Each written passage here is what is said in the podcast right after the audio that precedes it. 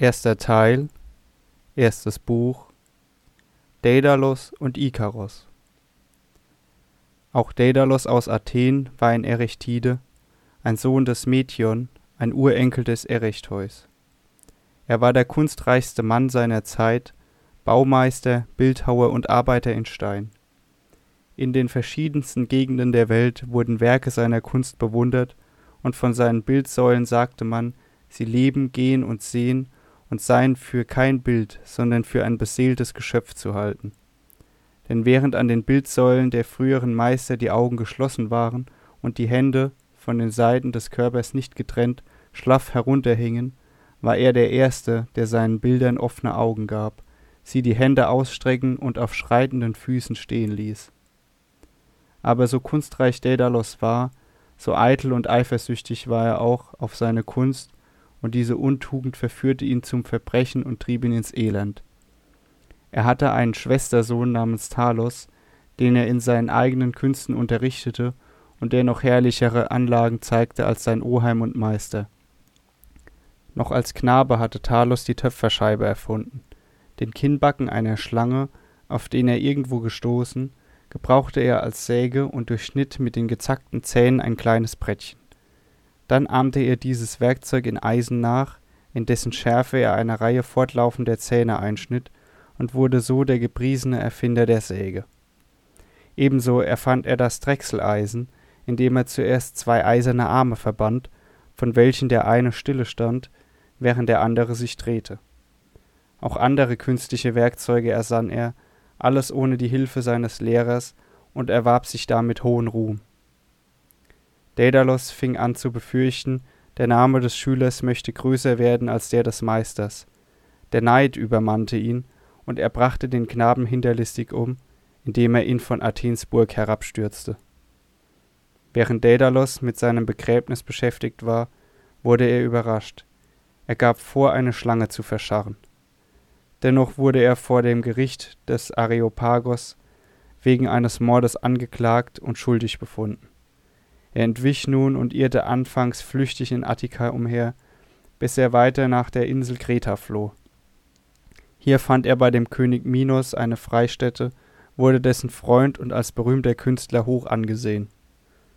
Er wurde von ihm auserwählt, um den Minotaurus, einem Ungeheuer von abscheulicher Abkunft, der ein Doppelwesen war, das vom Kopf bis an den Schultern die Gestalt eines Stiers hatte, im Übrigen aber einem Menschen glich, einen Aufenthalt zu schaffen, wo das Ungetüm den Augen der Menschen ganz entrückt würde.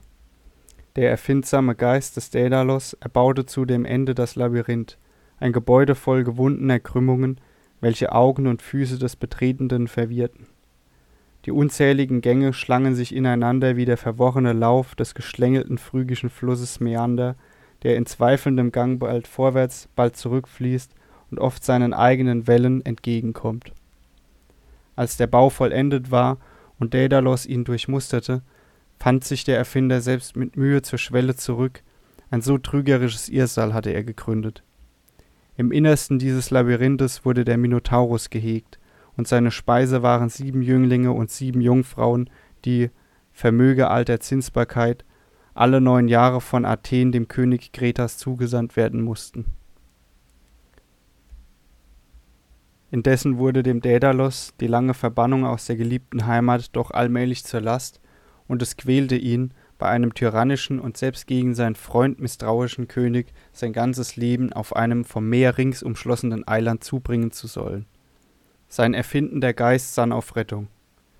Nachdem er lange gebrütet, rief er endlich ganz freudig aus. Die Rettung ist gefunden. Mag mich Minos immerhin von Land und Wasser aussperren, die Luft bleibt mir doch offen. So viel Minos besitzt, über sie hat er keine Herrschergewalt. Durch die Luft will ich davongehen. Gesagt, getan. Daedalus überwältigte mit seinem Erfindungsgeist die Natur. Er fing an, Vogelfedern von verschiedener Größe so in Ordnung zu legen, dass er mit der kleinsten begann und zu der kürzeren Feder stets eine längere fügte, so dass man glauben konnte, sie seien von selbst ansteigend gewachsen. Diese Federn knüpfte er in der Mitte mit Leinfäden, unten mit Wachs. Die so vereinigten beugte er mit kaum merklicher Krümmung, so dass sie ganz das Ansehen von Flügeln bekamen. Daedalus hatte einen Knaben namens Ikaros. Dieser stand neben ihm und mischte seine kindischen Hände neugierig unter die künstliche Arbeit des Vaters. Bald griff er nach dem Gefieder, dessen Flaum von dem Luftzug bewegt wurde, bald knetete er das gelbe Wachs, dessen der Künstler sich bediente, mit Daumen und Zeigefinger. Der Vater ließ es sorglos geschehen und lächelte zu den unbeholfenen Bemühungen seines Kindes.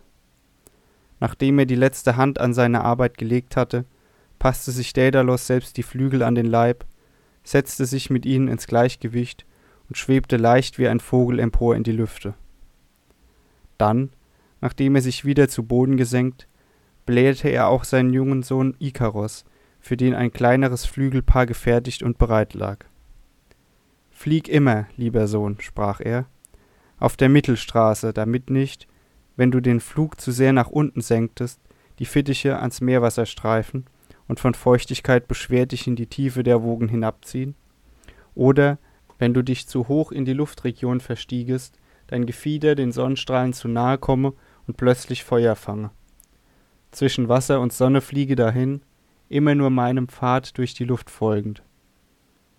Unter solchen Ermahnungen knüpfte Daedalus auch dem Sohn das Flügelpaar an die Schultern, doch zitterte die Hand des Greisen, während er es tat, und eine bange Träne tropfte ihm auf die Hand. Dann umarmte er den Knaben und gab ihm einen Kuss, der auch sein letzter sein sollte. Jetzt erhoben sich beide mit ihren Flügeln. Der Vater flog voraus, sorgenvoll wie ein Vogel, der eine zarte Brust zum ersten Mal aus dem Nest in die Luft führt. Doch schwang er besonnen und kunstvoll das Gefieder, damit der Sohn es ihm nachtun lernte, und blickte von Zeit zu Zeit rückwärts, um zu sehen, wie es diesem gelänge. Anfangs ging es ganz gut. Bald war ihnen die Insel Samos zur Linken, bald Delos und Paros die Eilande vorübergeflogen. Noch mehrere Küsten sahen sie schwinden, als der Knabe Ikaros, durch den glücklichen Flug zuversichtlich gemacht, seinen väterlichen Führer verließ und in verwegenem Übermut mit seinem Flügelpaar einer höheren Zone zusteuerte aber die gedrohte Strafe blieb nicht aus. Die Nachbarschaft der Sonne erweichte mit allzu kräftigen Strahlen das Wachs, das die Fittiche zusammenhielt, und ehe es Ikaros nur bemerkte, waren die Flügel aufgelöst und zu beiden Seiten den Schultern entsunken. Noch ruderte der unglückliche Jüngling und schwang seine nackten Arme, aber er bekam keine Luft zu fassen, und plötzlich stürzte er in die Tiefe. Er hatte den Namen seines Vaters als Hilferuf auf den Lippen doch ehe er ihn aussprechen konnte, hatte ihn die blaue Meeresflut verschlungen. Das alles war so schnell geschehen, dass Daedalus hinter sich nach seinem Sohn, wie er von Zeit zu Zeit zu tun gewohnt war, blickend, nichts mehr von ihm gewahr wurde. Ikaros, Ikaros, rief er trostlos durch den leeren Luftraum. Wo, in welchem Bezirk der Luft soll ich dich suchen? Endlich sandte er die ängstlich forschenden Blicke nach der Tiefe. Da sah er im Wasser die Federn schwimmen. Nun senkte er seinen Flug und ging, die Flügel abgelegt, ohne Trost am Ufer hin und her, wo bald die Meereswellen den Leichnam seines unglückseligen Kindes ans Gestade spülten. Jetzt war der ermordete Talos gerecht. Der verzweifelnde Vater sorgte für das Begräbnis des Sohnes. Es war eine Insel, wo er sich niedergelassen und wo der Leichnam ans Ufer geschwemmt worden war. Zum ewigen Gedächtnis an das jammervolle Ereignis erhielt das Eiland den Namen Ikaria. Als Daedalus seinen Sohn begraben hatte, fuhr er von dieser Insel weiter nach der großen Insel Sizilien.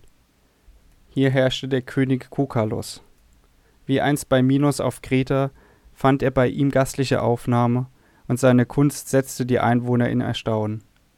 Noch lange zeigte er da einen künstlichen See, den er gegraben, aus dem ein breiter Fluss sich in das benachbarte Meer ergoss. Auf den steilsten Felsen, der nicht zu erstürmen war und wo kaum ein paar Bäume Platz zu haben schienen, setzte er eine feste Stadt und führte zu ihr einen so engen und künstlich gewundenen Weg empor, dass drei oder vier Männer hinreichten, die Feste zu verteidigen. Diese unbezwingliche Burg wählte der König Kokalos zur Aufbewahrung seiner Schätze. Das dritte Werk des Daedalus auf der Insel Sizilien war eine tiefe Höhle. Hier fing er den Dampf unterirdischen Feuers so geschickt auf, dass der Aufenthalt in einer Grotte, die sonst feucht zu sein pflegte, so angenehm war wie in einem gelinde geheizten Zimmer und der Körper allmählich in einen wohltätigen Schweiß kam, ohne dabei von der Hitze belästigt zu werden. Auch den Aphrodite-Tempel auf dem Vorgebirge Eryx erweiterte er und weihte der Göttin eine goldene Honigzelle, die mit der größten Kunst ausgearbeitet war und einer wirklichen Honigwabe täuschend ähnlich sah. Nun erfuhr aber König Milnos, dessen Insel der Baumeister heimlich verlassen hatte, dass Daedalus sich nach Sizilien geflüchtet habe, und fasste den Entschluss, ihn mit einem gewaltigen Kriegsheer zu verfolgen. Er rüstete eine ansehnliche Flotte aus und fuhr damit von Kreta nach Agrigent. Hier schiffte er seine Landtruppen aus und schickte Botschaften an den König Kokalos, welche die Auslieferung des Flüchtlings verlangen sollten. Aber Kokalos war über den Einfall des fremden Tyrannen entrüstet und sann auf Mittel und Wege, ihn zu verderben. Er stellte sich an, als ginge er auf die Absichten des Kreters ganz ein, versprach, ihm in allem zu willfallen und lud ihn zu dem Ende zu einer Zusammenkunft ein. Minos kam und wurde mit großer Gastfreundschaft von Kokalos aufgenommen. Ein warmes Bad sollte ihn von der Ermüdung des Weges heilen. Als er aber in der Wanne saß, ließ Kokalos diese so lange heizen, bis Minos in dem siedenden Wasser erstickte. Die Leiche überließ der König von Sizilien den Kretern, die mit ihm gekommen waren, unter dem Vorgehen, der König sei im Bad ausgeglitten und in das heiße Wasser gefallen. Hierauf wurde Minos von seinen Kriegern mit großer Pracht bei Agrigent bestattet und über seinem Grabmal ein offener Aphrodite-Tempel erbaut. Daedalus blieb bei dem König Kokalos in ununterbrochener Gunst. Er zog viele und berühmte Künstler und wurde der Gründer seiner Kunst auf Sizilien. Glücklich aber war er seit dem Sturz seines Sohnes Ikarus nicht mehr, und während er dem Land, das ihm eine Zuflucht gewährt hatte, ein heiteres und lachendes Ansehen durch die Werke seiner Hand verlieh, durchlebte er selbst ein kummervolles und trübsinniges Alter. Er starb auf der Insel Sizilien und wurde dort begraben